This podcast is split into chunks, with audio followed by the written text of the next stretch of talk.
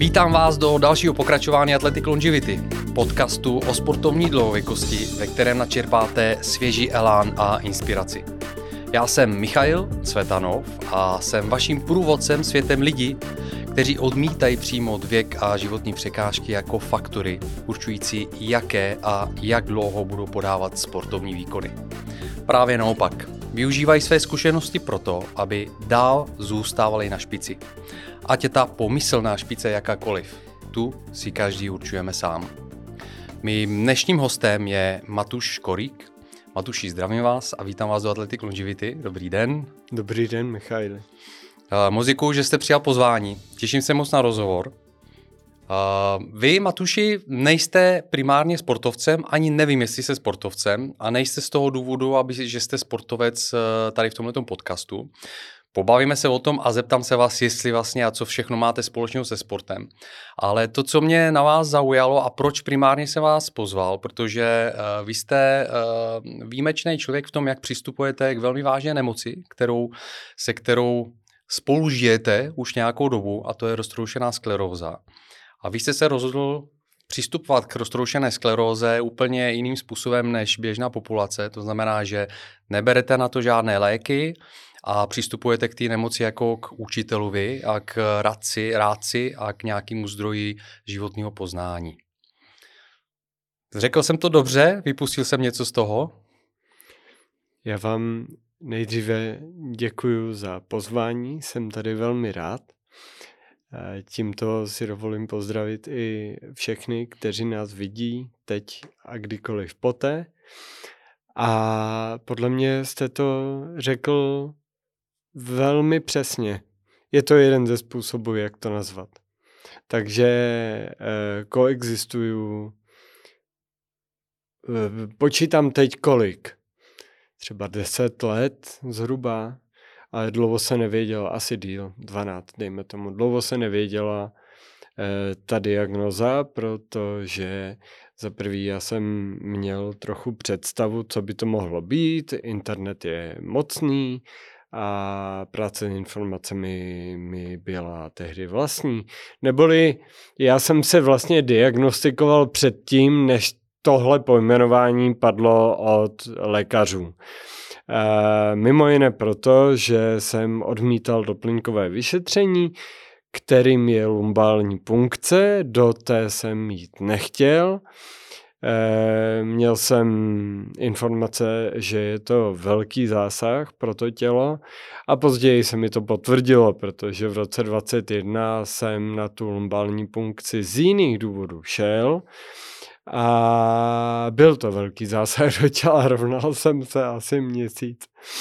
Takže eh, odmítl jsem medikaci roztroušené sklerózy, protože mezi prvními příznaky, takzvanou atakou první, a první magnetickou rezonancí, lomeno prvními lékařskými důvody uvažovat o diagnoze roztroušená skleroza, uběhlo třeba sedm let nebo osm let. To není, že by tam někdo byl vysloveně zlý nebo hloupý nebo nekvalitní, nekvalifikovaný, ale jednoduše takhle se to stalo.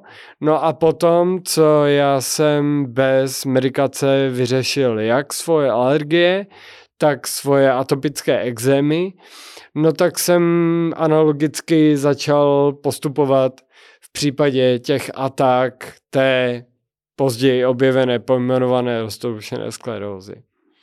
Matuši, a máte, máte, protože teď jste zmínil právě, že, eh, a já jsem to chtěl taky doplnit, že roztroušená, nezačalo to s roztroušenou sklerózou, že vy už jste v podstatě měl takový přístup k nemocem a i k mentálním eh, výzvám, potížím eh, podobným způsobem. Um, myslíte, si, myslíte si, že vám pomohlo to, že jste od začátku nedostal vyloženě lékařskou um, diagnózu, že jste pravděpodobně ani, jestli jsem to pochopil dobře, nebyl na začátku doktora a že to přišlo až mnohem později, že do toho přišla klasický medicínský systém, který vám řekl, ano, máte to tady, tohle sto, jo, a teď vás dali do nějakého jako toho šuplíku, jako těch, který mají tu um, roztroušenou sklerózu a začali vás, dejme tomu, vést jako k, nějakým, k nějaký klasické léčbě. Pomohlo vám tohle na začátku, že jste nevěděl s jistotou, že to byla roztroušená skleróza a přistupoval jste k tomu jenom k nějakému, dejme tomu, zdravotní nepohodě? Za prvé, naprosto mi to pomohlo, protože já jsem získával čas, kdy hm, tak ti nefunguje pravá noha. Hm. Co s tím? Hm, zatím to docela jde.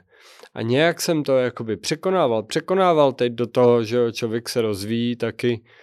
Ne od narození bylo moje zaměření na práci s vědomím, podvědomím, na nějaký takzvaný vědomý život a tak dále, jo. Ale eh, ta odpověď je, pomohlo mi to naprosto v tom smyslu, dostal jsem ideální podmínky k tomu, abych v ten moment, kdy padlo podezření roztroušená skleroza, mohl odmítnout uh, tu soudobou medikaci, která se opírala o uh, hormonální léčbu nebo imunosupresiva. Moje tehdejší přítelkyně ještě návrh pracovala pro farmaceutický průmysl, takže ta část toho výzkumu jako udělala za mě. Mm-hmm. Druhé, co mi pomohlo, eh, bylo, že já jsem poslouchal slovo nevylečitelné od samotného dětství. Když mi bylo, já nevím, sedm třeba, nebo nějak tak, tak eh, proběhla konfrontace s alergiemi. Ty později měly poměrně dramatické projevy a tak dále a tak dále. První, co se ozve od doktora, je, je to nevylečitelné. Do smrti budeš brát léky. To znamená, já jsem získal náhodou nebo nenáhodou, jak to chce být, prostě 15, 17 let, nebo kolik, teď to číslo není důležité, Eh, kdy jsem byl konfrontovaný s konceptem nějaké nevylečitelnosti. Exemy, to samé. Já jsem tehdy šel eh, za jedním doktorem, ozvalo se, eh, ozvalo se, je to exem. Mm-hmm. Druhý řekl, je to mykóza, třetí řekl, je to kombinace obou. Za čtvrté v součtu dostal jsem kortikodní mást, docela drahou, jednou jsem ji použil, neudělalo mi to moc dobře, no tak jsem to potom vylečil to mentální cestou. Když říkáte, že jste to vyléčil mentální cestou, co to znamená? To znamená, že když jsem měl do krve rozpraskané ruce, já jsem tehdy byl zaměstnán jako profesionální řidič a vozil jsem klienty po Evropě, mimo jiné po Evropě, tak jsem musel neustále mít rukavice, že jo. A teďka člověk má celý den volant v ruce eh, a nosí zavazadla těm klientům a je to nepříjemné. No a já jsem se zamyslel, v nějakou chvíli mě napadlo, co je ta kůže? Je to hranice mezi vnitřkem a vnějškem. Co jsou ruce? A tímhle způsobem, víceméně pokus omyl, eh, jsem zjišťoval, že to tělo v metafoře, vlastně fyzické metafoře, zrcadlí bloky v mém podvědomí. A tím pádem jsem zjistil, že ty ruce byly nesprávně nastavené vnímání toho, co jsem dělal, jak směrem ven, což v případě mém možná obecně muže je prostě pravá dlaň. A ta, eh, když říkám směrem ven, tak to je, eh, jak to, co dělám, co iniciuju. Mm-hmm. Tak ta levá strana, což je zase dovnitř, příjem, je to vnímání toho, co dělám. Jo, a obě dvě tyhle ty složky ve mně, v mém podvědomí, byly velmi nevyvážené. Mohli bychom se ptát, jakoby, která část té mé minulosti a tedy a tedy, traumatizované dítě, uh, omily nebo Autokompenzace je, myslím, psychologický eh, termín eh, traumatizujících eh, zkušeností. i které tam zůstaly tak dlouho, až to potom tělo odzrcadlilo a tohle je vlastně princip, který používám doteď. Mm-hmm. Přišel jste na tohleto sám? Ano. Ne, nemáte to načtení někde, prostě svým způsobem to nějakým způsobem u vás uzrálo? Nejen to. Mm-hmm. Já jsem pátral, kde ve světových léčitelských nebo šamanských nebo jiných podobných eh, tradicích by to bylo. A já jsem to neobjevil. A hledal jsem. Západní medicína absolutně ne. Mm-hmm. Tradiční čínská medicína s roztroušenou sklerózou taky neumí pracovat, byť tisíciletá historie jako moje velká úcta. Ale jsou další a je jich mnoho. Ale vlastně nakonec z toho vyšlo, že, že teda je to moje cesta, e, já mám čas po ní jít. Příležitostně eh, se mi potvrzovalo, že u jiných lidí ty věci, na které jsem přišel, fungují taky. Mm-hmm. To mě velmi překvapilo a velmi povzbudilo.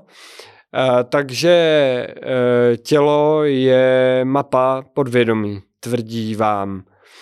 Protože pokaždé, když dělá něco nestandardního, typu omezení citlivosti. To jsou třeba ty projevy té roztroušené sklerózy a proto je roztroušená skleróza tak geniální učitel. Omezení citlivosti nebo omezení hybnosti nebo třes nebo prohození smyslu, teplota, tlak. Jako potom, co se člověk nezblázní z toho, že se mu něco takového děje, když ho od malička učili, takhle je studená voda, takhle je teplá voda, vy si potom povštíte teplou vodu, stíte ledvou a naopak. Takže když se nezblázní z toho, že se mu to děje a že to vypadá, že jako mu přeskakuje, že jo, tak se s tím dá pracovat, dá se, dá se toho využít. Velká moje výhoda je, že já žiju 12. rok na samotě v přírodě. Jo, e, nejsem v jeskyni, zjevně vycházím mezi lidi. Vítejte dnes mezi lidi. ano, to je, e, e, to je, to je přil, vítaný výlet do civilizace. Mám kamarády po celém světě, něco málo jsem nacestoval, i třeba po Americe, Evropa, mm, baví mě to, ale ta základná je v tom klidu. Nemluví o tom, moje rodina aktuální je pes. Aktuálních, nevím, 8 let, teď předevčírem bylo 8 výročí, co je u mě. Takže mám čas a všechno přizpůsobené, abych mohl pracovat na čemkoliv, protože e, pracuji z domova, vlastně výdělečné činnosti mám z domova a tím pádem čas neřeším. Ve finále, i kdybych chtěl, nebo na to chtěl tlačit, tak by mi to bylo k ničemu. Tělu je to jedno. Tělo, moje tělo, začíná a opakovaně začalo i do plného zdraví fungovat až v momentu, ale nemilosrdně, kdy jsem pochopil jádro toho problému. A to může být měsíce a v tomhle případě jsou to roky. Ten krach aktuální můj nastal v roce 2021. Mm-hmm. Ale znova, mám čas. Když se vrátím, a ono to je spojeno, spojeno vlastně samozřejmě i s, s tou roztroušenou sklerózou, a mm, jenom abychom um, ještě proskoumali uh, ten exém. Vy jste říkal, že jste začal přicházet na tu změnu nebo na to uvědomění, že uh, to má vztahy k tomu, jakým způsobem přistupujete k životu, protože kůže je hranice mezi vnějším a vnitřním světem, pravá, levá strana, uh, odezdávání, přijímání a podobně. Jak jste potom s těmi znalostmi naložil, tak abyste vlastně si ten exém vyřešil? Co jste musel jako změnit ve, svým, ve svém přístupu k životu? Já jsem pátral po omylech, které ve mně byly, ale už byly mimo vědomí. To je příklad třeba dětského traumatu. E, modelová situace může být, že jako dítě e, jsem zažil, kdy nějaký můj nápad dětský něco dělat jako nebo něco vytvořit, nejenže se nesetkal s pochopením, ale ještě byl třeba tvrdě potlačen. E, což dospělý člověk dávno zapomněl. Ten neví, co bylo, když mu byly dva, tři, čtyři roky. Jenomže to podvědomí tohle nemilosrdně ukládá, nebo respektive obsahuje všechno, co v těch zkušenostech bylo. A tím pádem, dokud například ta pravá ruka e, byla v tom stavu nežádoucím bolestivém, krvavém, e, no tak e, já jsem věděl, že můžu pátrat dál, protože ve finále co jiného bych s tím dělal. Kortikoidy mi nepomohly, léčba neexistovala, nebo já jsem o ní nevěděl, nebo, nebo mi nebyla nabídnuta. No a tím pádem je to stejný scénář, mám čas.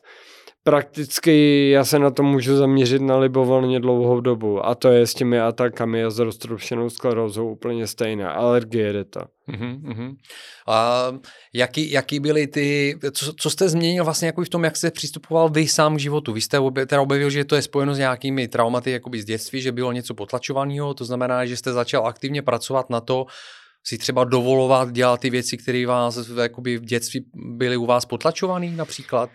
Tohle, co jste zmínil, já bych řekl, je jádro toho, mm-hmm. co mm-hmm. dělám.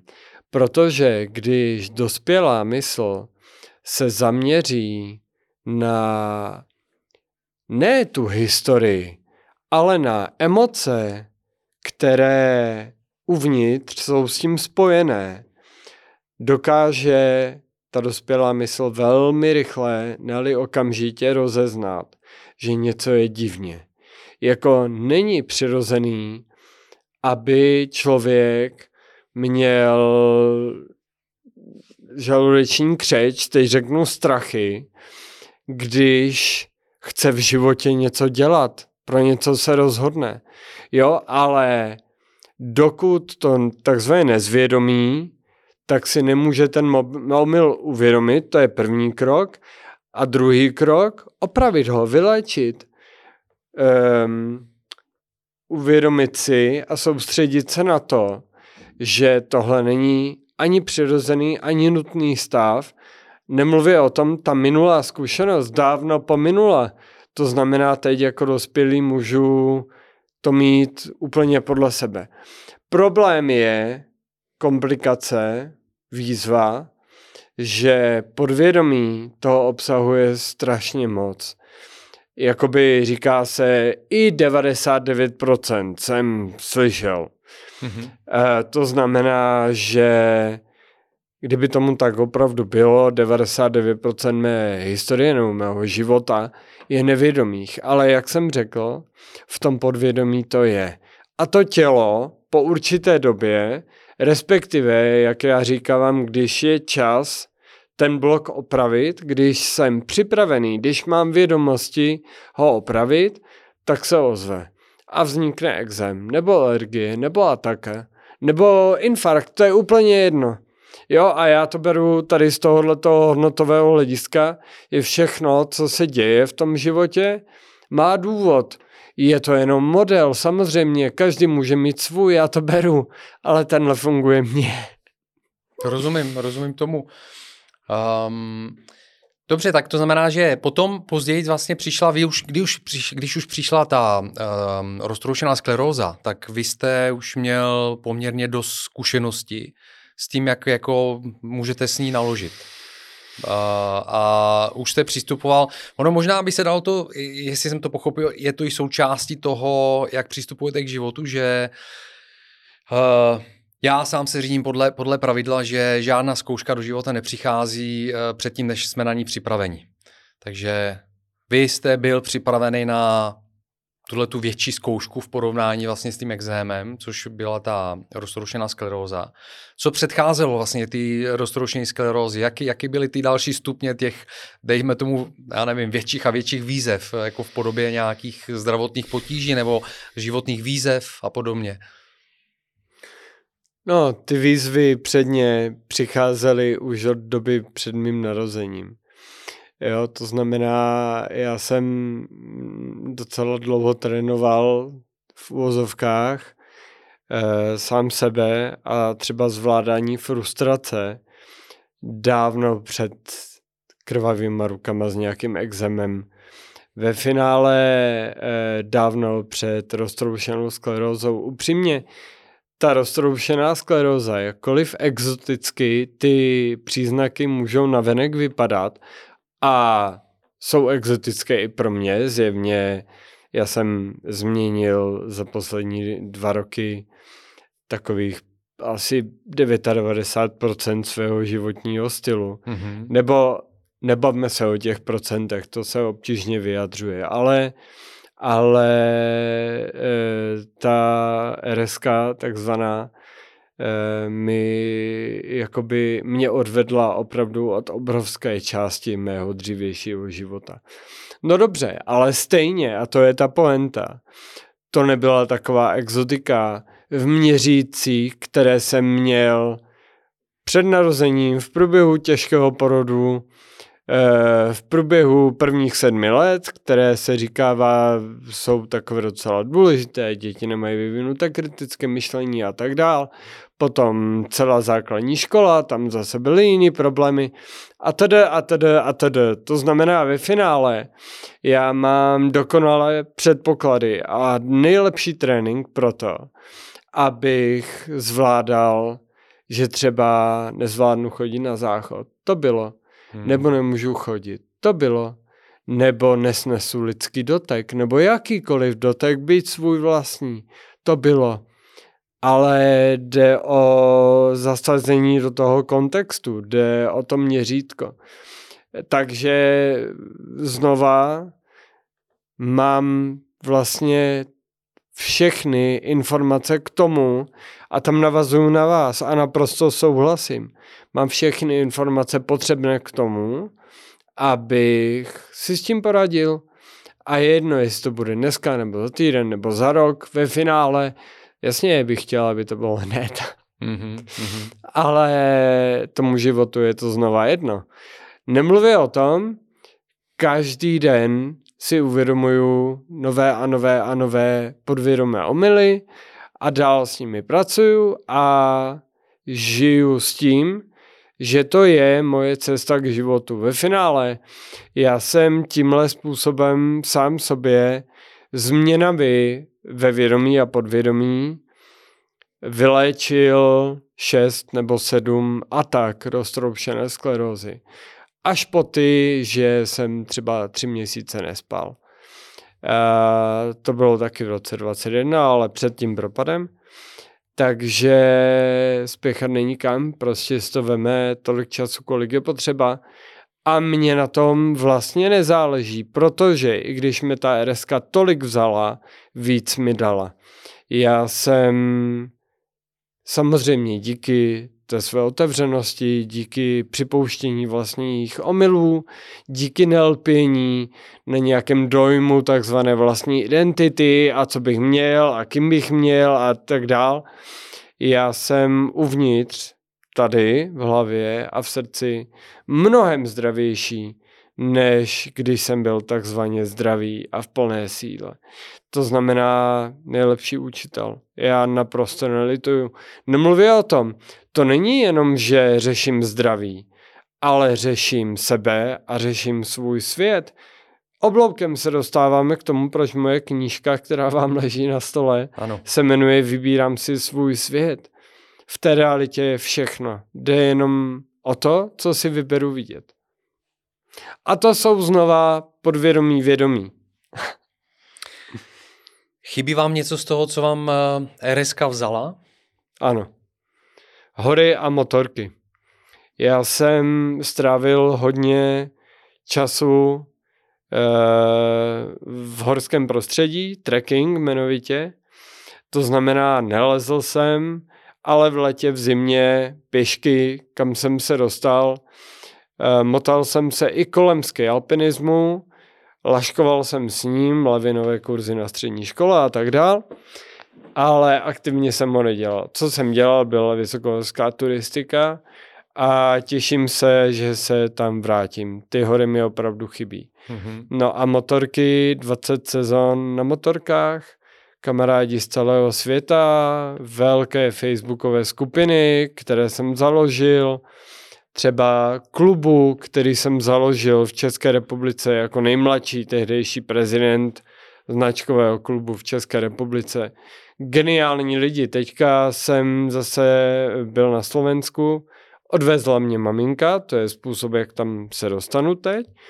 A byl jsem navštívit kamarády na Slovensku, tam byl srázek maličký. Jasně. Ta energie těch lidí je celá správně. To znamená, tohle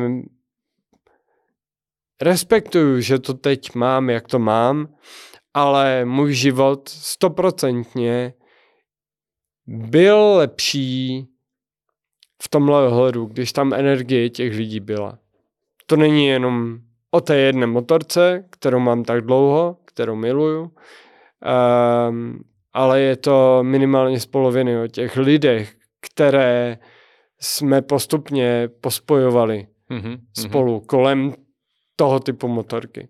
Rozumím tomu, rozumím tomu. Uh, co byste poradil uh, jako lidem, kteří uh, mají výzvy, které odvádí od těch věcí, které mají rádi v životě, který nějakým způsobem vnímají, že díky tomu ten jejich život je nějakým způsobem bohatší, ale příhody jako jakýkoliv, včetně nemocí, je odvedou od těch, eh, od těch činností, stejně jako vás od těch motorek například, od toho trekkingu.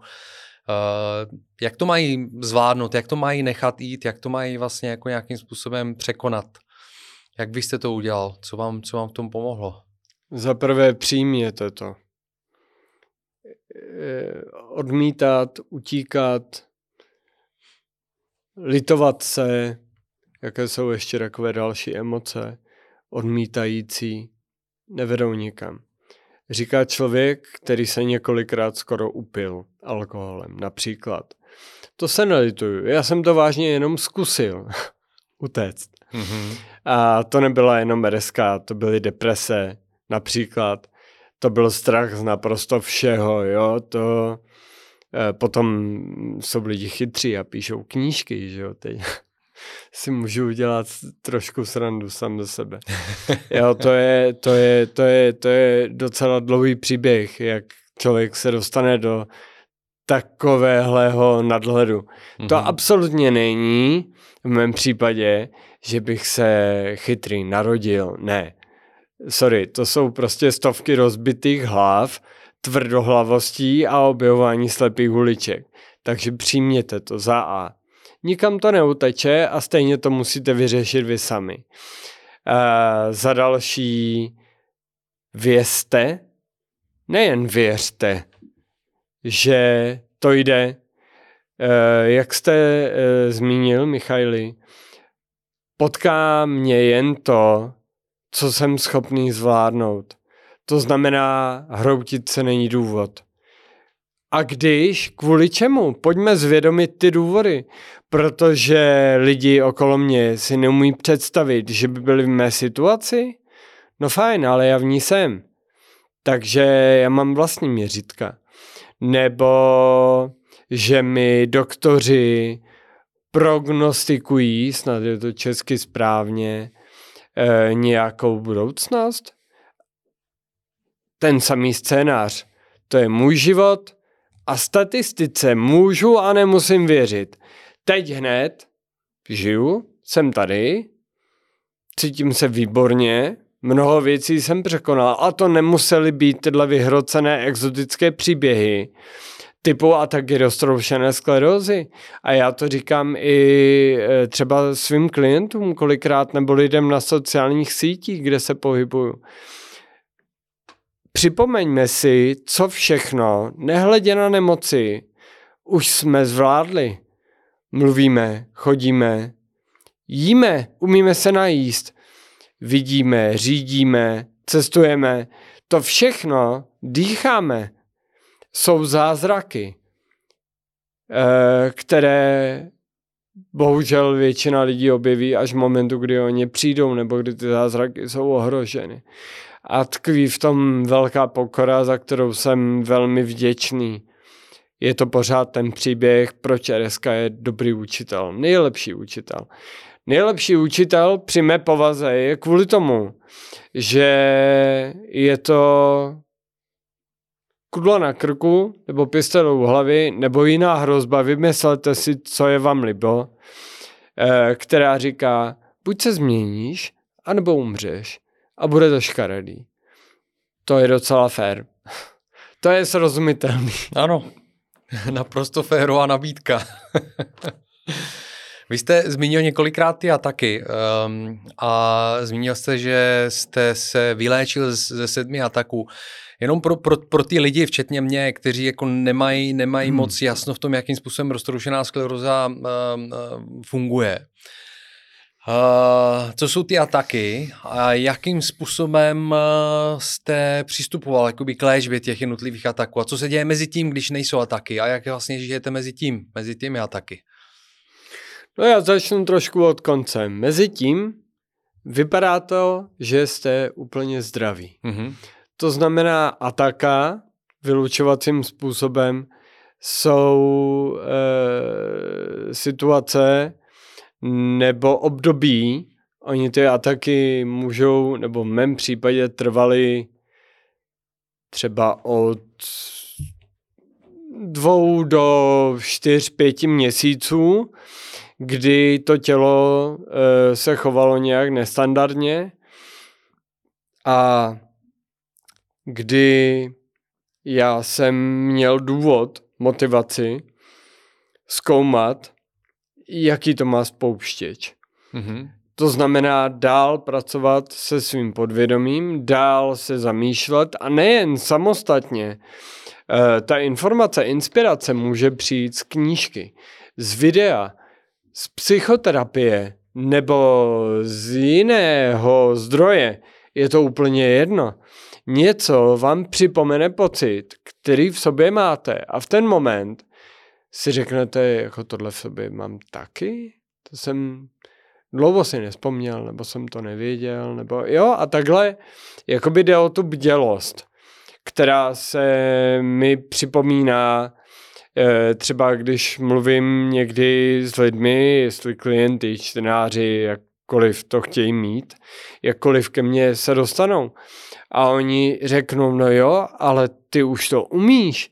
A já říkám, ale já jsem to neuměl. A ty to máš jednodušší v tom, že ti říkám, na co se zaměřit. Chceš, nechceš, stojí ti to za to? Naučíš se absolutně cokoliv. Naučit se chodit, to je můj aktuální příběh. Jsou, řekl bych, dva roky, neuvěřitelně komplexní pohyb.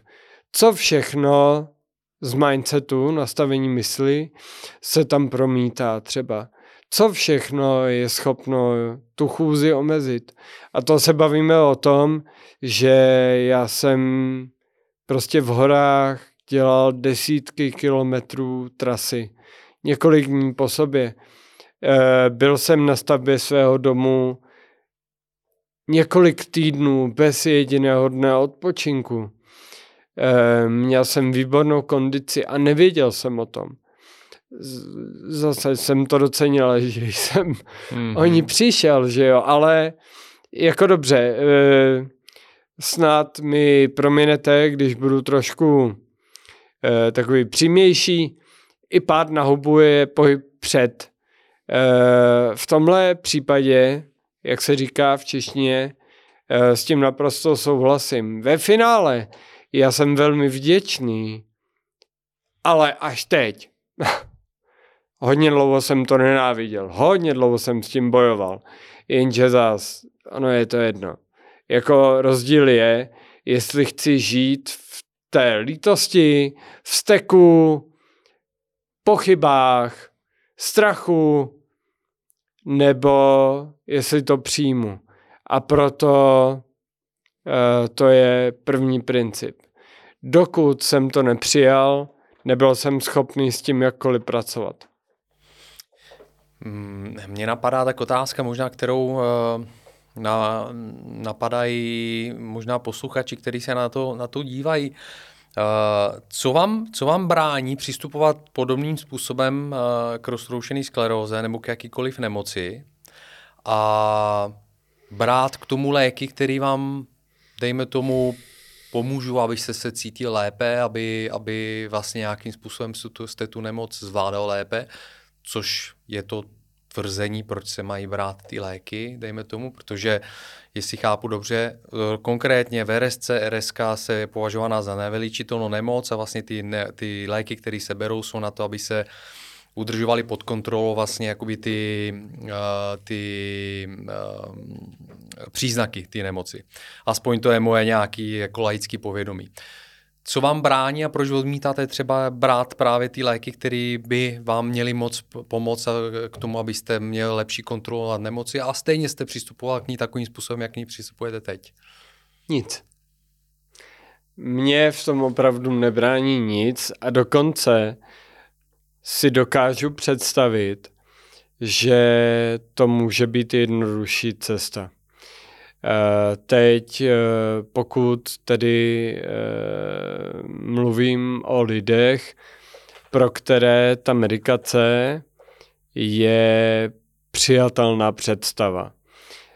Avšak já jsem se rozhodl už před lety a dosud jsem k tomu neměl důvod, nebo příležitost. Já jsem se několikrát na ty léky i ptal třeba e, svých doktorů, nemluvě o tom, e, jednou za čas e, jdu navštívit e, paní doktorku e, do MS centra e, v nemocnici, e, pod kterou patřím teď mm-hmm. aktuálně. Mm-hmm Um, a ta úvaha tam proběhla. E, jestli nebo kudy jakoby e, k té medikace, k medikaci přistupovat. Jenže víte, z jedné strany mně osobně to připadá potenciálně kontraproduktivní. Příklad. V roce 2021 jsem měl ataku, která byla hodně taková dramatická. E, to bylo, když moje pravá noha e, celá 24 hodin denně byla v křeči. E, to bylo velmi bolestivé. A moje praktická doktorka mi tehdy říká, ale jako, teď to nejde, já vám dám aspoň nějaké léky na utlumení té bolesti. Já jsem vážně spal tak tři, čtyři hodiny denně, jak kdy. To bylo nepříjemné. Fajn, vyřešil, stejně. Ale já jsem jí říkal, paní doktorko, jste skvělá, děkuji moc za tuhleto nabídku, akorát, že já potřebuju to tělo slyšet. Hmm. Protože když ho nechám dělat to, co dělá, tak moje vědomí se změní a otevírá se mi lépe příměji i přesto, dejme tomu nepohodlí, dovolím si odbočku, bavme se o nepohodlí vyvolaném vedlejšími účinky medikace, například roztroušené sklerózy. Uh, nedávno jsem zjistil, že moje metoda je zhruba podobně rychlá, akurát nemá vedlejší příznaky a pracuje s příčinami těch problémů. No dobře, takže té paní, paní praktické doktorce já jsem řekl, eh, paní doktorko, ne, děkuji, já si přeju to tělo slyšet. A v skutku za nějaké dva a půl měsíce e, jsem to rozklíčoval a ta ataka mohla odejít znovu návrat do plného zdraví. Jak eh, se k tomu, eh, jak se na to tváří, jak k tomu přistupuje, jak to bere vaše doktorka v MS centru, o který jste se zmiňoval? Moje paní doktorka mi fandí. A mám to podobně, mám velké štěstí v tom, že, že postupem času eh, jsem přicházel do kontaktu s lékaři, kteří za prvé moje rozhodnutí respektují a za druhé vidí ten můj přístup jako velmi smysluplný a za další nenutí mě nikam. E, to znamená, je to můj život, já o něm rozhoduju a jestli to znamená, že budu chtít tři měsíce nespat kvůli bolesti, pro mě je to snesitelné. Zase se bavíme o těch měřících. Mm-hmm. Bavíme se o tom, že ty tři měsíce bolesti, mimochodem, ta medikace by mohla zabrat třeba stejný časový horizont a jenom by potlačila příznak. V lepším případě. Uh, ty tři měsíce bolesti mi umožnili pochopit, co v mém podvědomí bylo nesprávně. Vylečil jsem svoje desítky let staré trauma, dětské. A celý můj svět se stal hezčím místem. To znamená, to je to, proč neváhám jít do chvilkového nepohodlí. Protože celá poenta osobního rozvoje, pochopení života, nejen nemoci, tak, jak ho mám postavený, mi umožňuje, vybírám si svůj svět, umožnila a dál umožňuje uh, mít hezčí život.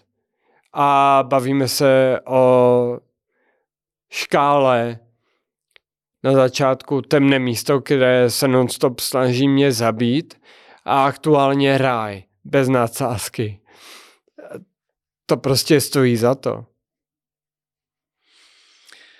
Um, když, když se eh, vlastně zmínil předtím, že uh, zůstáváte, zůstáváte při vědomí, to znamená, že nepotlačujete to propojení s tím tělem díky nějakým medikacím, které vlastně potlačí ty příznaky a, a snažíte se poslouchat to tělo a v jednu chvíli vám naskočí nějaký pocity, nějaké emoce, které vás uh, nasměrují k tomu, k té podstatě, kterou musíte řešit.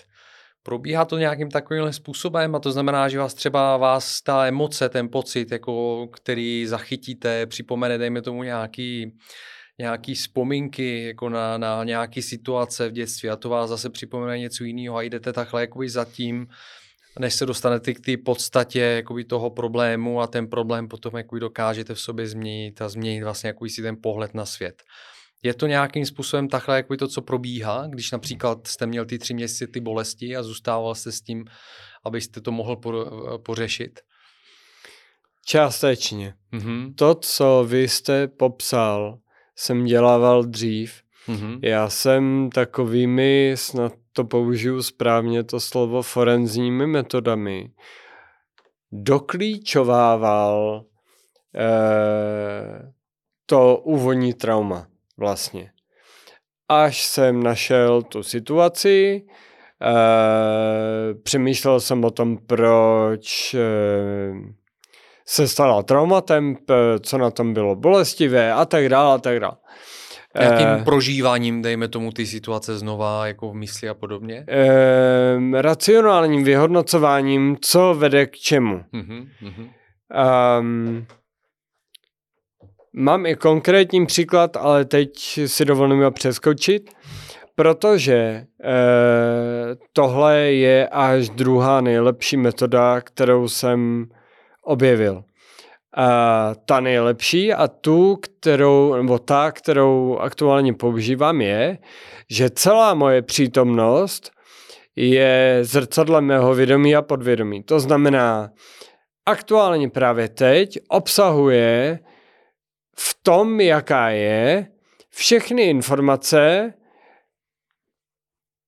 které potřebuju bez toho, abych musel trávit tolik svého času, kde si v úvahách o minulosti. Příklad. Eh, řeším chůzi. Řešil jsem. Spadnu. To se stalo mnohokrát.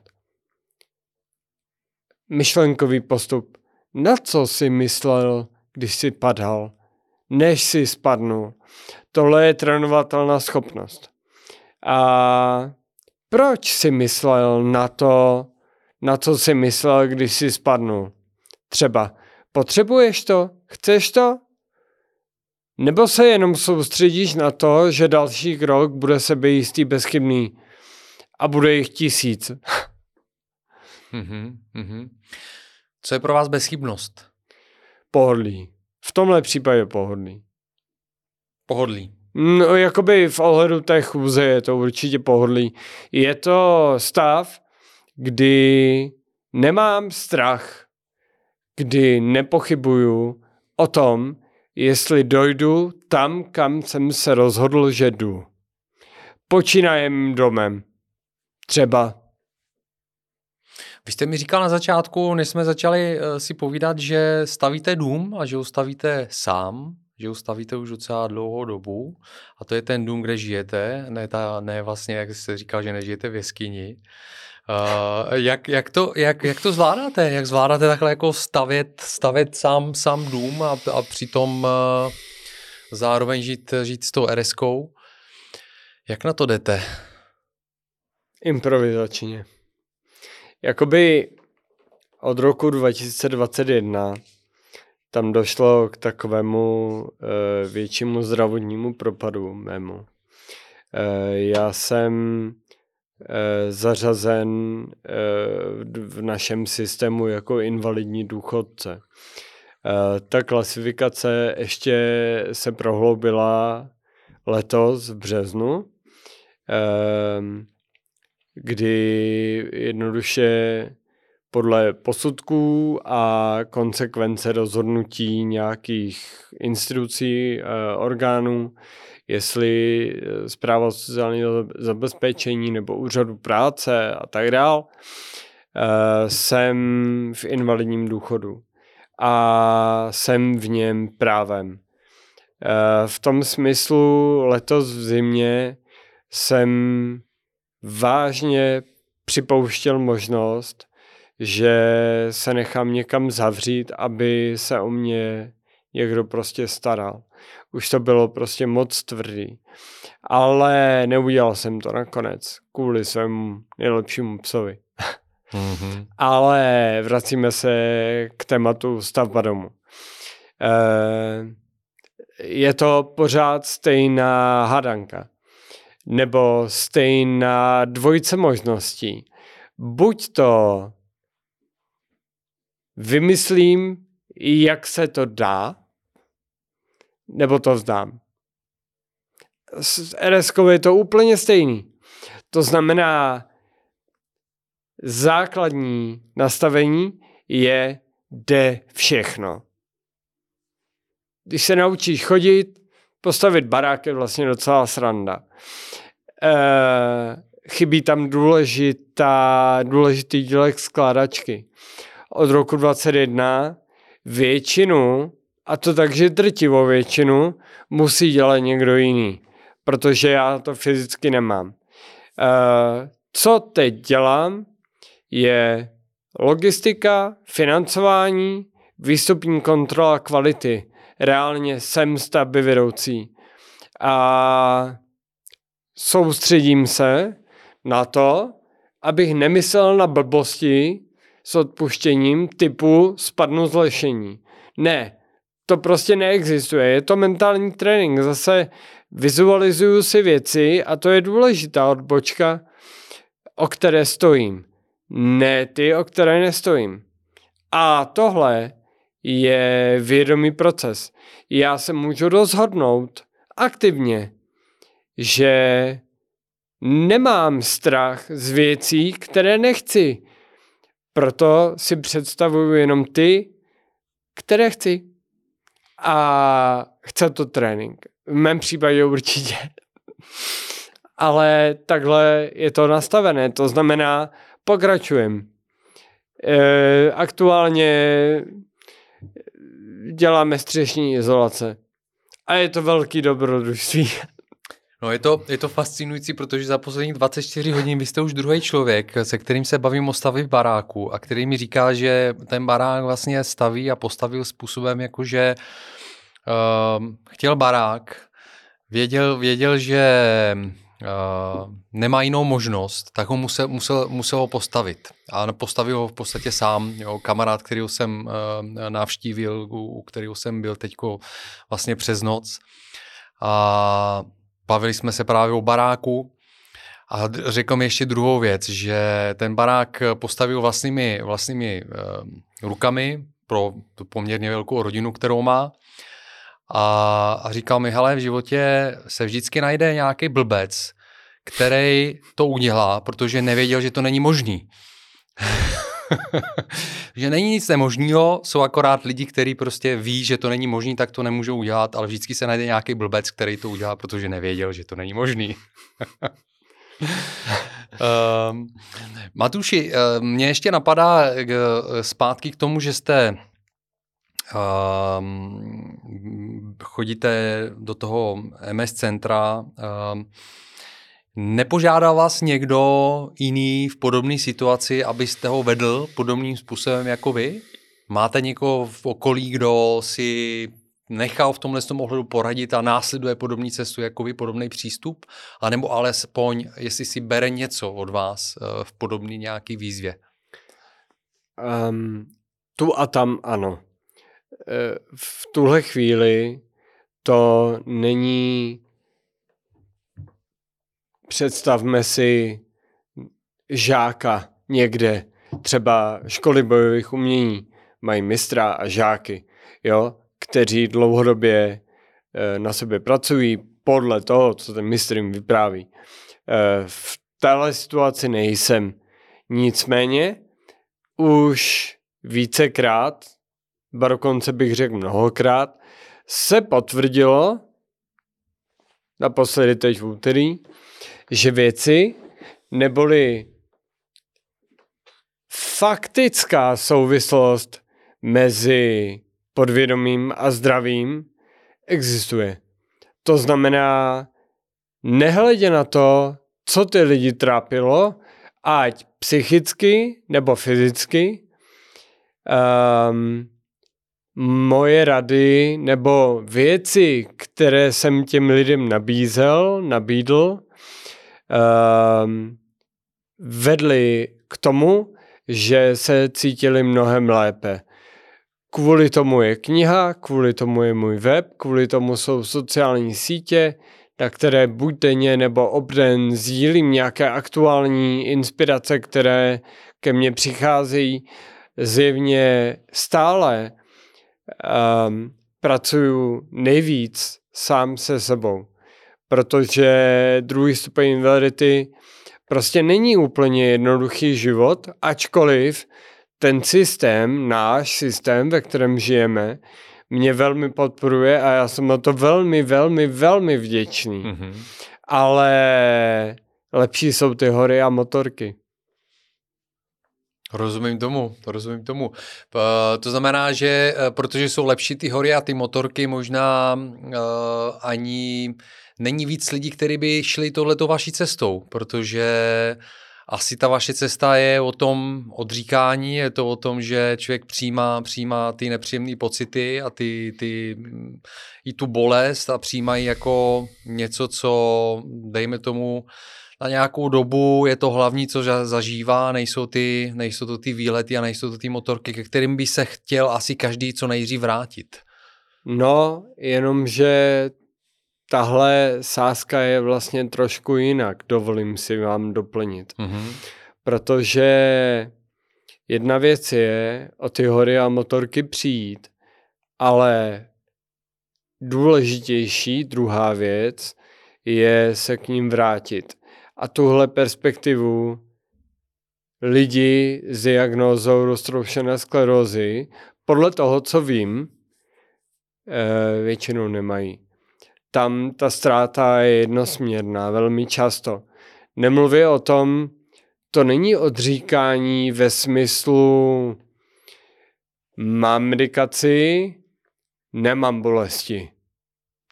To je mám medikaci, trvá, než ta medikace zabere. Možná mi pomůže, možná ne. A stejně neřeší příčinu. Řeší průvodní jevy. Mm-hmm. A to znamená, je to zase měřítko. Měřítko o tom, že si můžu dovolit raději dva měsíce spát třeba tři čtyři hodiny denně. Je otázka, jak to mají lidi s medikací, to já zatím nevím. Poněvadž jsem to nevyzkoušel a poněvadž nemám aktuálně přístup k desítkám nebo větším množství lidí s tou diagnózou, s medikacemi různýma. Ale já stejně jako exémy, jo, zdraví ruce, e, to řeším na furt. Mm-hmm. Mm-hmm. Tím, že vylečím ten spouštěč v sobě, tak ta kapitola mého života skončila. A v horizontu života i dva měsíce jsou velmi přijatelné časové období. Takže je to relativní, je to zase o vědomé volbě. Co je důležitější? Abych vypadal, že nemám tak velký problém? Nebo co, abych se jako dřív vrátil do práce? Nebo abych zachoval ten model života, ve kterém jsem byl a který mě do té situace přived? Proboha ne. E, to, kam mě to vede, a už jsem to zmínil, je lepší matuš, lepší svět, ve kterém žiju. A to stojí za absolutně cokoliv, co mi RSK přinesla. Nebyla to sranda, hodně jsem pochyboval, ale teď vím, že ten směr je dokonale správně. Vy jste zmínil uh, hodněkrát teď během toho rozhovoru uh, to, že jdete po té příčině a řešíte tu hlavní příčinu vlastně ty nemoci.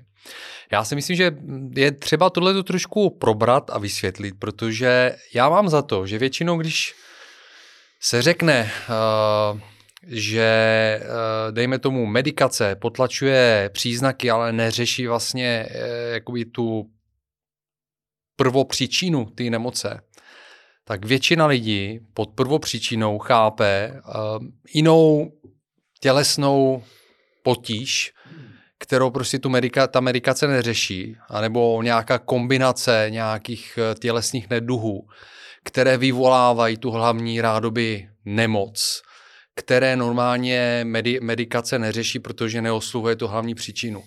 Podle mě spousta nebo velmi málo lidí jde uh, dál, a to možná i několik levelů dál, až k tomu, co, co zmiňujete vy jako první příčinu, což je v podstatě jakoby nějaká potřeba nějaký nápravy uh, obecně celkového našeho přístupu a pohledu na život.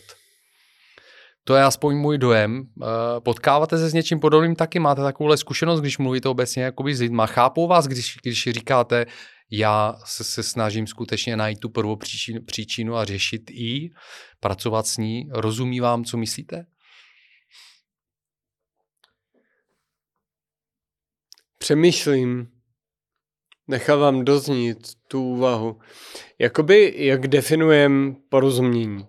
Jak vědět, jestli člověk, se kterým se bavím, naliboval na téma, ví, co myslím přesně.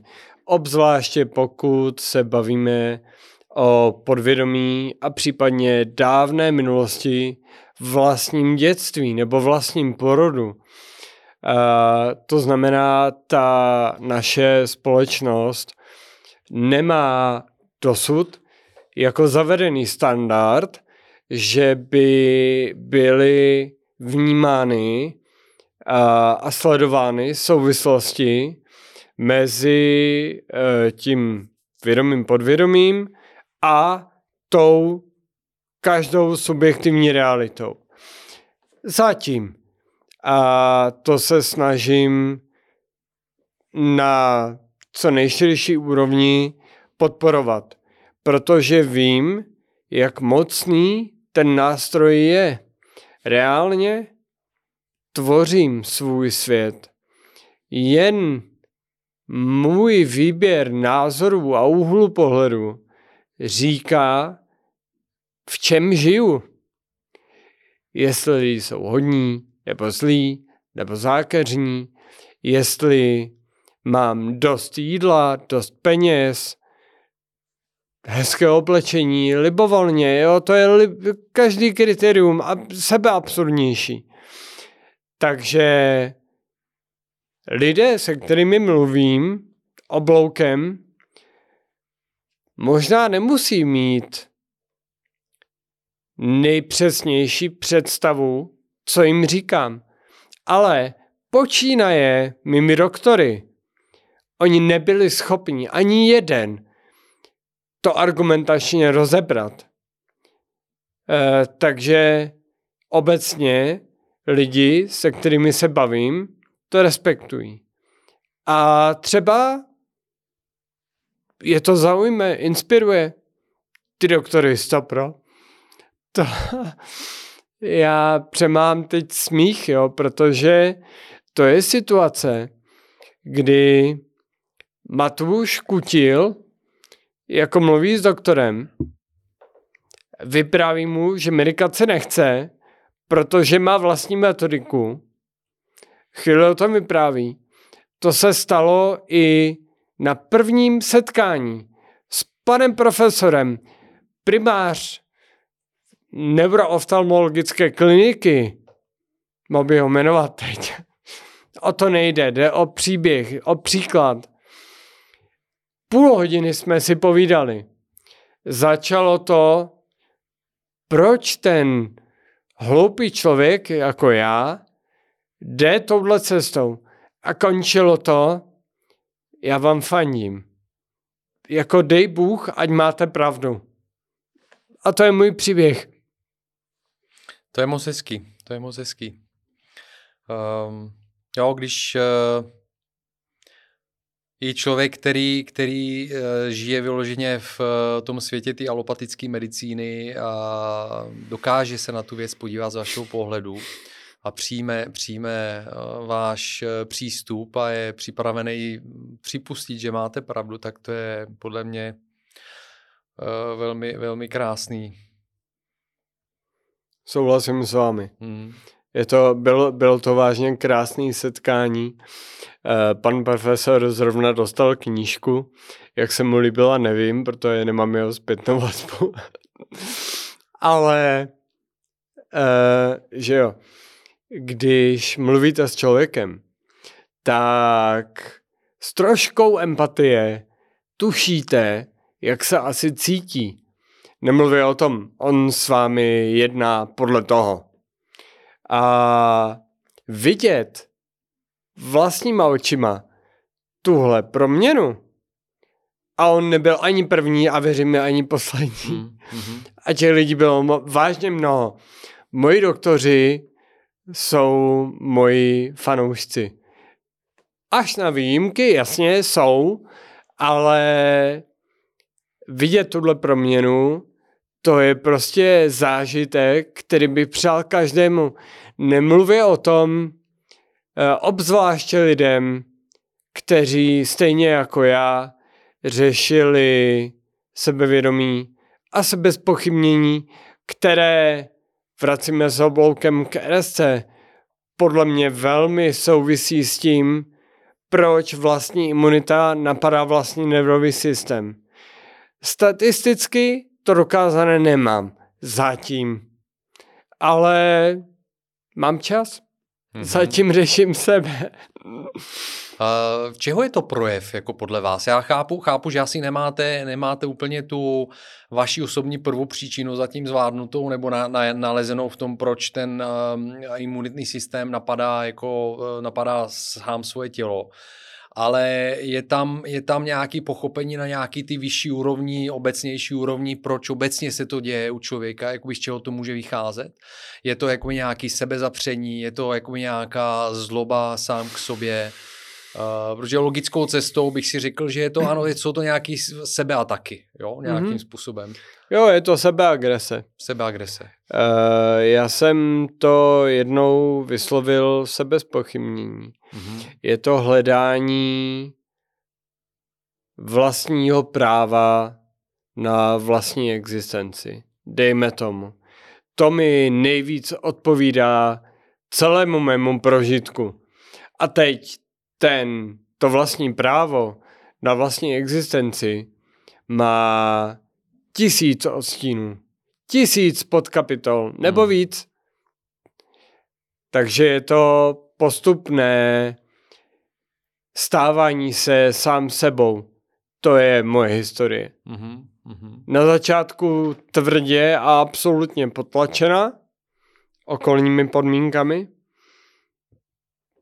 Aktuálně hrdě, svobodně, bez strachu prožívána. Na první pohled zdálo by se to skoro až banálním rozdílem, jenže vnitřně to je ten rozdíl, který jsem pojmenoval. Tmavé místo ráj. Někdo má peklo, mějte jaký název chcete, to je mhm. jedno. Mm-hmm. Ale bavíme se o takhle dramatických rozdílech a žít v utrpení nebo blaženosti. Eh, jako sorry, to asi slyšíme, že tam nějaký rozdíl je a je obrovský. A já to zažil. Chápu, chápu. No já tady vnímám jako obrovskou, obrovskou, obrovský posun od toho uh, vnímání, kdy člověk je ve fázi, kdy vnímá ten život způsobem, že ten život přichází k němu a dějou se mu věci a on nemá nad tím prostě žádnou kontrolu, vůbec žádný, žádnou uh, roli jakoby v tom nemá. To znamená, že potom i přístup k tomu řešení těch věcí, které se mu stávají v životě, je taky absolutně bezúčastný. Jo? To je vlastně ten přístup, kdy uh, člověk něčím onemocní, bere to tak, že prostě se to stalo, ten člověk, ten, ten život mu to přinesl, neměl zrovna štěstí v životě, tak to ho potkalo. To znamená, že i ten přístup k té nemoci je podobný potom. To znamená, že on jde s úplně jiným mindsetem a nastavením vlastně za tím doktorem. To znamená, že on jde za tím doktorem a žádá ho, aby to vyřešil za něj. A ten doktor už dělá to nejlepší, co může v tom, že v tom okamžiku a řeší to těmi prostředky, který má, protože vidí, že ten člověk přišel k němu a odevzdal mu sám svoji osobní sílu a požádal ho, ať to teda on vyřeší, protože on jakoby na to nemá. A ten váš přístup je úplně o tom, že berete vlastně jakoby ten život úplně jiným způsobem, tím, že vlastně máte nad tím kontrolu, ty věci se vám dějí, protože se vám měly stát a vy víte proč, nebo hledáte, proč se vám dějí. A docházím k tomu, proč i ty doktoři vás berou jinak, protože vy jdete s úplně jiným nastavením prostě za nima. Vy jdete a jasně dáváte najevo, že vy jste nepřišli za nima, abyste odevzdali tu svoji osobní sílu jim, ale přišli jste za nima jako k někomu, kdo vám může být partner na té cestě a přijímáte to, že vám může něco taky přinést do té do toho, do, do cesty, ale vy jste ten člověk, který to řídí. Vy jste ten člověk, který vybírá, jakým způsobem k tomu bude přistupovat a jak to bude vlastně jakoby tu nemoc, uh, jaký bude, jak k ní bude přistupovat. A z toho potom je ten, ten jiný přístup i toho doktora. A když je ten člověk otevřený a není to prostě nějaký blb, když to řeknu takhle, který vám řekne, hele, když to nebudeš dělat tak, jak já to řeknu, tak prostě jsem na ní nevkroč a vypadní. To jsem taky zažil. Já mám s tím své zkušenosti, takže, ale jako předpokládám, že se to stát jako může, no. To nevadí, že se to někdy stane. Jo. Uh, ale uh, souhlasím naprosto s tím, co jste právě řekl. Je to buď to jsem oběť, anebo jsem tvůrce. Já miluju Marka Aurelia. Mm-hmm. E, ne, že bych ho znal nebo o něm věděl tolik, ale v jeho kratičké knížečce Hovory k sobě, e, což bylo mimochodem původní název mé knihy, eh, v alternaci, mm-hmm. psal, když neexistují důkazy pro jedno ze dvou řešení, tak si můžeme svobodně vybrat. To znamená, vybírám si svůj svět. Buď to jsem oběť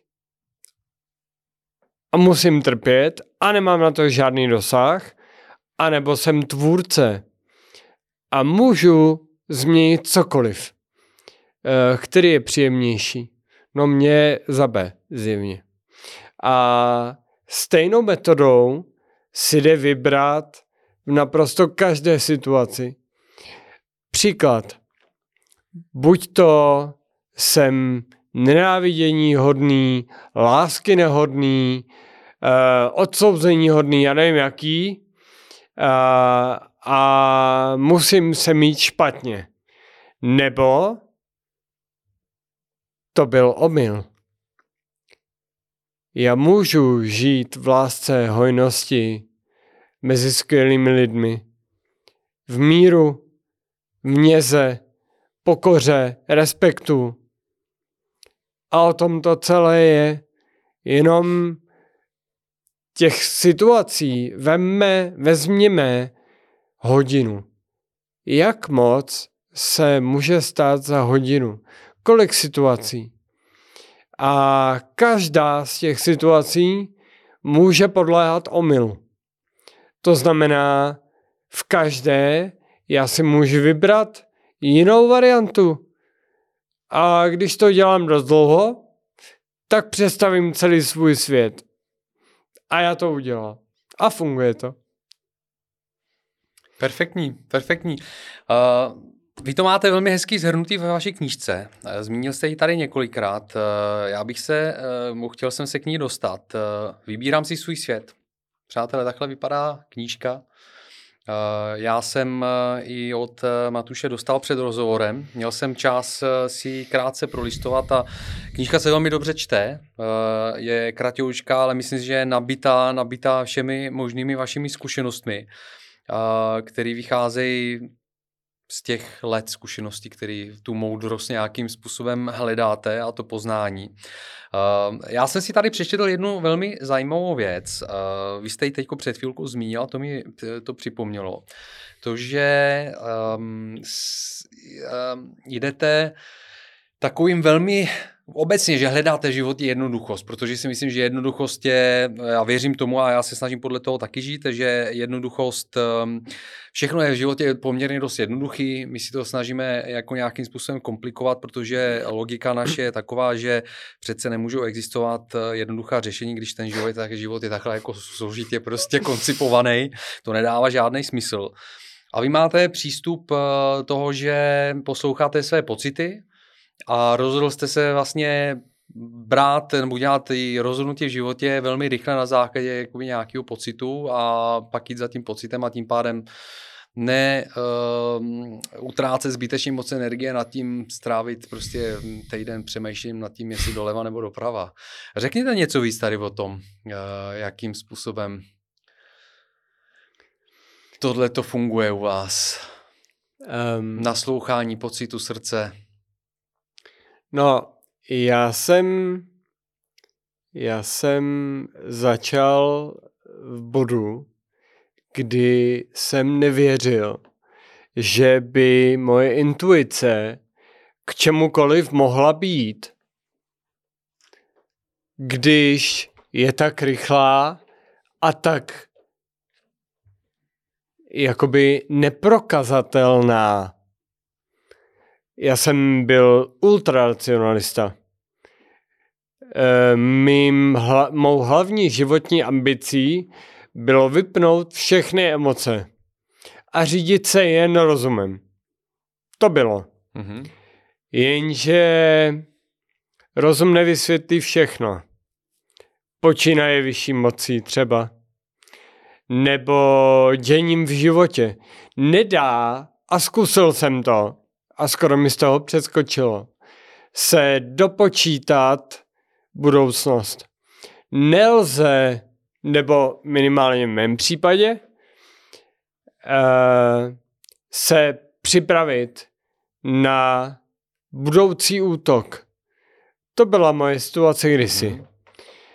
No ale výsledek je, že nemusím. Informace, které mám a rozhodnutí, která dělám, jsou správně. Nemusím o nich pochybovat. A hádejte co, když o nich nepochybuju, tak vycházejí. Jo, to jsou takový jako kauzalisticky, teď se omlouvám to slovo, nezdůvodnitelné souvislosti, jenomže je zase zažil. Takže eh, z těch pár citátů, co si mlhavě pamatuju, druhý je Sokrates. Mhm. Eh, genialita je v jednoduchosti. Jo? To chceš? Chceš napsat knížku třeba, a to já nevěděl, jako má hodnotu tehdy, eh, která jednoduše mluví o věcech, o kterých takzvaná moderní filozofie bude filozofovat dekádu a nepřijde na nic. To mě nebaví. Mě baví ta jednoduchost. A nemluví o tom. Ještě druhý level. Uh, ty věci, které tam jsou, mají nekonečně úrovní. Mhm. To znamená, v daný moment mě samotnému, ale mám potvrzeno i od svých čtenářů, uh, umí odkrýt nějakou aktuální úroveň. Dočtou to a začnou znova na začátku obratem, protože mezi tím se poposouvaly ty kamínky, které tam hrajou roli a když to čtou hned znova, tak uvidí něco jiného. To mě velmi překvapilo. Ale já to mám a oni to mají taky. A druhý přístup, možnost, já to někdy, tu knížku použiju jako křišťálovou kouli. Na blind ji otevřu někde a první, na co mi padne zrak, si přečtu. To je 111 myšlenek, každá má vlastní platnost. To není beletrie. To nemá dějovou linku. A to je moje aktuální informace. Mhm. A zas, informace, které ke mně přicházejí, jsou v ten moment správně. No a tak to používám. Pojďme A nejsem toho. sám. Pojďme do toho. Pojďme do toho. Já jsem, já jsem teď chytil jednu rukou a, ani to ne, a rovnou to otevřu. A čtu uh, 70. Mysl uvnitř mé hlavy je neohrozitelným přístavem klidu. Tohle jste si na rovinu vypůjčil od Marka Aurelia, píše tady. Google ví. uh, chcete to trošku, trošku rozebrat? Mysl uvnitř mé hlavy je neohrozitelným přístavem klidu.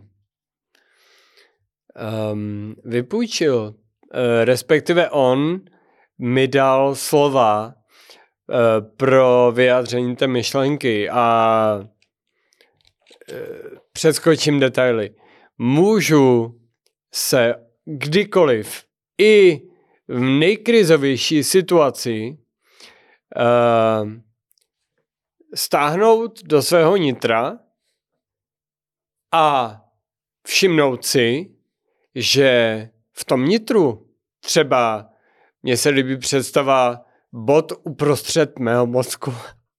Třeba tam je klid. A já můžu si dopřát čas, nevyšilovat z libovolného vnějšího nějakého dění a dopřát si klid pro porozumění a třeba pro následující rozhodnutí. To je příklad. Bojíme se vždycky věcí, které neexistují. Bojíme se představy, že by se něco dělo, ale velice málo, jestli vůbec kdy, se to opravdu děje. No a to je ten vnitřní přístav, podle mě.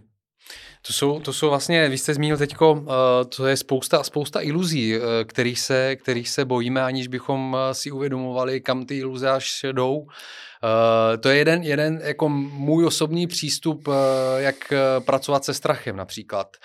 Strach je většinou, většinou vychází z nějakých uh, nespracovaných iluzí. Většinou to jde do nějakých jako nepředstavitelných uh, teda situací, které když to začneme pátrat jako uh, úroveň za úrovní, čeho se v podstatě bojíme, když dejme tomu je nějaká situace, který se bojím a zeptám se, proč se jí bojím a upřímně si odpovím a, pra- a pak vlastně se zeptám, dobře, ale toto jsem objevil, proč si myslím, že se to stane, nebo proč se toho bojím a takhle jdu jakoby k těm kořenům, tak dojdu nakonec k tomu, že pravděpodobně se bojím jako nějaký úplného nesmyslu, který se nikdy stejně nestane.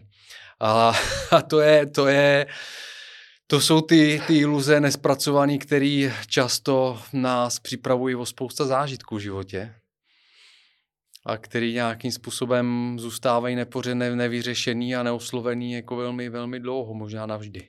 Fantazie je skvělá. Že jo? A ještě skvělejší, když se umí používat. Já jsem si přišel ještě jinou věc v knížce, kterou jsem si napsal tady a chtěl jsem se vás na to zeptat, abyste, abyste to trošku možná víc rozebral. Uh, pro posluchače a diváky, uh, když mě někdo naštve, zaslouží si poděkovat, ne vynadat a odsoudit. Tohle je tak jako neskutečná myšlenka ve smyslu toho jako nemožná, jako to je to samé, jak, jak se píše, nevím jestli se to píše v Bibli, ale někde v těch, v těch podobných textech, že když ti někdo dá facku na stav druhou tvář, to je to úplně to samé, což um, vy jste, vy jste nějakým způsobem tady popsal, vysvětlil, řekněte něco o tom, proč bych se neměl teda jako naštvat na někoho, kdo mě urazí, nebo naštve. Protože když se mu povede se mě dotknout, takzvaně, tak mi oznámí, kde mám nespracovanou kapitolu. On mi prstem přímo pod žebra ukáže, co mám nespracovaného. To znamená, tohle nevycházelo uh, jen z Bible. Mm-hmm. Děkuji za tu paralelu, je to zajímavý a je to opravdu to samý. Uh, ale je to moje poznání, že když se náhodou spíše zřídka nebo až výjimečně stane, že jako mě chytne vztek eh, kvůli slovům nebo chování jiného člověka, tak je to příležitost podívat se do sebe a projít ty související emoce. To je, to, to poděkování je děkuju, že mi pomáháš pochopit sám sebe. A mnohokrát jsem viděl, slyšel, co je osobní, to je sakra moje. Jako, to je osobní. To není o tom člověku, to je moje osobní. Všimejte ty slova. A když je to osobní, je to o mně a ne o něm. On mi jenom nahrál. No a nevím z jakého důvodu se vžilo, že adekvátní reakce je kamen do hlavy. To je takový to, jako nezabíjejte kurýra za to, že vám přines tu zprávu, že jo? Jako přišel kurýr, jako přinesl zprávu, oni mu sekli hlavu. Chudák, jako jo. za to nemůže. Jo. No a tohle, tohle je uh, ve vztahu k té Bibli, tohle je naprosto odlišný rozdíl od toho, jak jsme běžně, dejme tomu vedení k tomu právě vykládat jakoby tu Bibli, protože Uh, normální způsob, uh, dejme tomu, který se nějakým způsobem, který je zavedený, uh, pochopení toho, když dostaneš facku na stav druhou tvář, je takový velmi pasivní ve smyslu toho, přijmi to pokorně, ne, nemstí se, buď hodný křesťan a tak dále. Oběť. A je to úplně přesně, buď ta oběť, protože to je to, co se od tebe očekává. A je to úplně něco jiného, to je to, to co jste popsal. Je to nastávat dru, druhou, využij situace, protože ten kurý ty přinesl teď tu zprávu. Zkus se ho zeptat, hele, nemáš ještě nějakou jinou zprávu, abych mohl taky hmm. jako, jako to nějakým způsobem zpracovat. A to je aktivní přístup, není to vůbec o tom, že je to tupá pokora. Je to pořád oběť versus tvůrce. Ano, ano. Ale to začíná rozhodnutím. Pro ani jednu z těch dvou variant neexistují důkazy.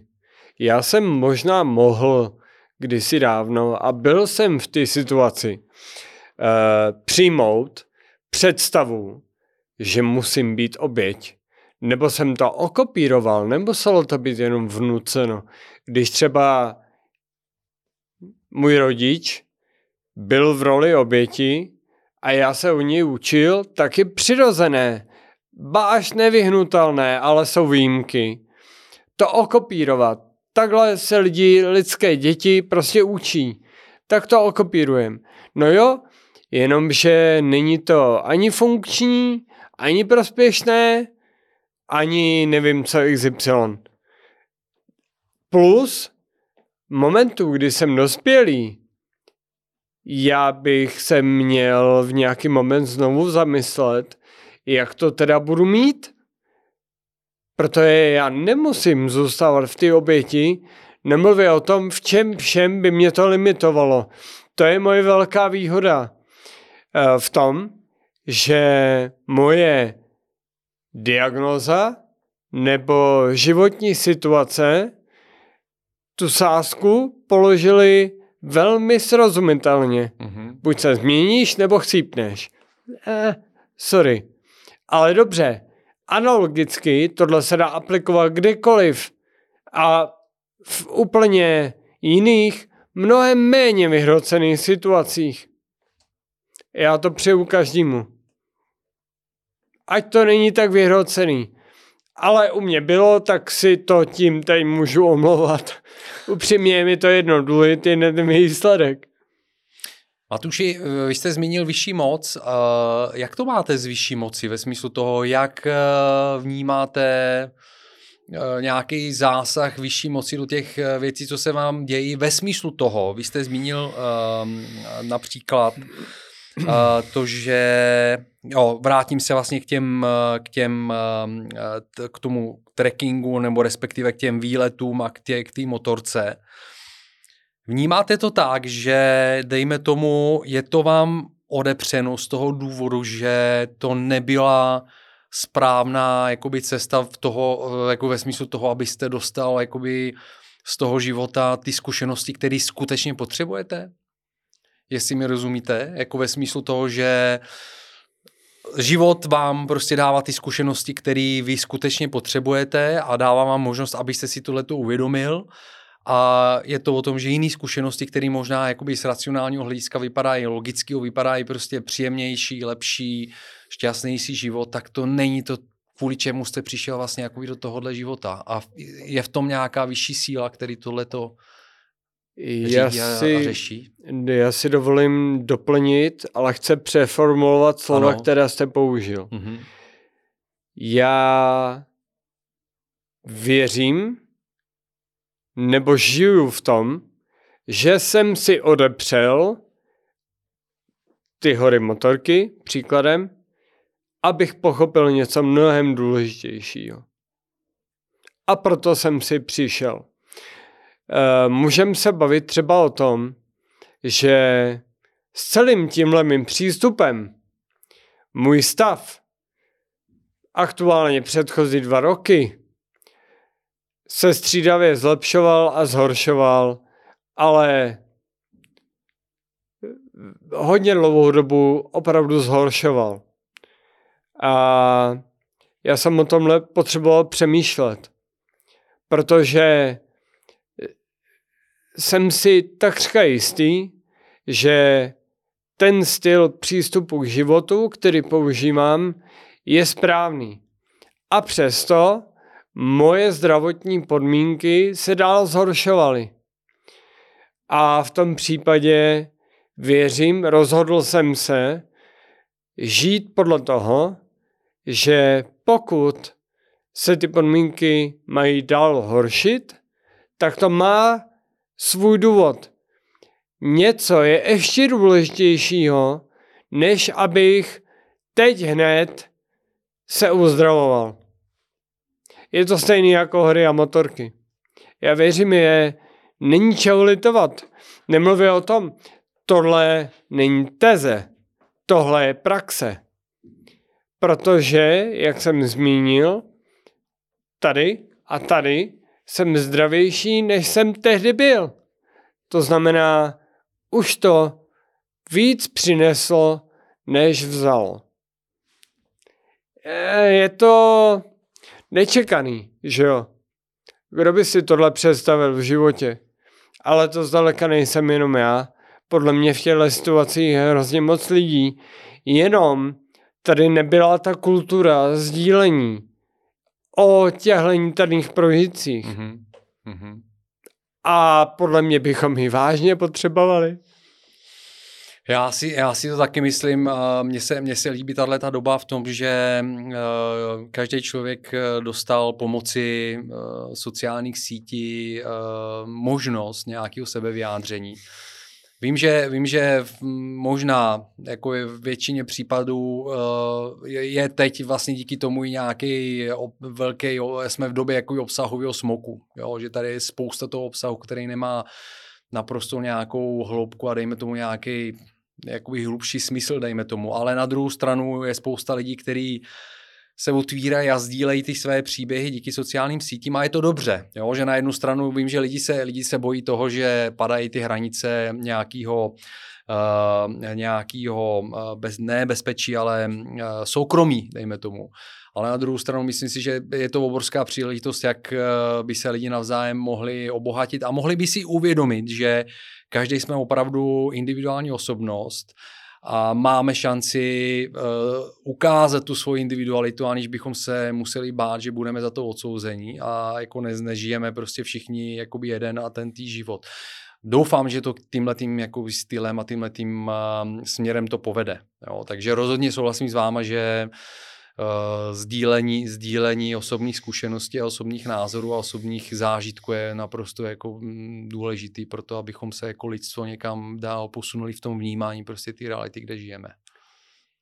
Respekt jako hodnota, psal jsem onehdy, je nejnepochopitelnější české slovo. A zároveň, ne, pardon, nejnepochopenější české slovo. Hodně lidí ho používá velmi rádo, aniž by absolutně věděli, co to je. A zároveň respekt je univerzálně aplikovatelná, libovolně škálovatelná, slovy na libovolně velkou skupinu lidí aplikovatelná hodnota, která zaručuje jejich nejlepší koexistenci. Ověřeno mnou dvakrát, prakticky. Jednou v neziskovce, kde jsem deset let působil, a po druhé v tom klubu, který jsem založil v České republice. To zjevně nebyla jenom nějaká experimentální psychosociální sonda. To bylo srdce to bylo, to je autentické dodnes, ale celá ta skupina mimořádně silných osobností, které tam jsou, funguje jako by mezilidské bariéry prostě nebyly. Jenom díky respektu. A to byl pro mě poslední důkaz, který jsem potřeboval. To znamená, ti lidi se rádi vidí, i když jsou tam noví. Neřeší, co si kdo bude myslet, jestli jsou dost dobří, jestli vydělávají dost peněz, nebo mají dobrou vysokou školu, blá, blá, blá, blá. Jestli někdo ohrožuje svým chováním. Jo a další. Respekt neboli bezpodmínečná úcta k tomu člověku, se kterým mluvím, a jeho příběhu, a jeho názorům, a jeho slovům, a jeho chování, a teda, a teda, a teda, umožňuje rovnocenné fungování. Umožňuje, a v té knize je to taky, umožňuje debatu, umožňuje rozhovor, Protože slyšet neznamená rozumět. Respekt je vědět, že ten člověk má velmi dobré důvody, ze kterých já se můžu učit. Proto, co říká. A já ho chci poslouchat, proto s ním trávím čas. Matuši, moc děkuju. Já myslím, že tohle je krásný, krásný závěr. Já bych s váma tady seděl v další hodiny a povídal si a myslím si a doufám, že budeme mít šanci tohleto udělat. Uh, nicméně uh, můžeme, můžeme asi postupně náš rozhovor v tomhletom díle podcastu zatím uh, uvést k nějakému konci. Uh, moc děkuji za, za všechna ta krásná slova. Mm, opravdu, opravdu velmi rád jsem, jsem s vámi tohle všechno probral. Dozvěděl se víc uh, do větší hloubky uh, váš příběh a váš přístup. Než tu celý uzavřeme, tak bych se vás rád chtěl, chtěl zeptat na poslední otázku, kterou kladu vždycky v mém podcastu nakonec všem svým hostům ta je sportovní, nebo má vztah ke sportu. Vůbec jsme se nedostali mimochodem jako ke sportu, ale myslím, že jsme toho probrali spoustu, co i sportovec si může uh, odnést obecně jako k přístupu ke, ke svým sportovním aktivitám. Nicméně ta otázka je, uh, jaký byste tu chtěl zanechat odkaz všem lidem, kteří by chtěli zůstat pohybově aktivní do co nejvyššího věku? Věřte sobě, ne okolí a vězte, že jde všechno. Je to jenom otázka času. Děkuji. Dokážete cokoliv, co nevzdáte. To je můj příběh. A nejen životní, zjevně bavíme se o fyzické aktivitě.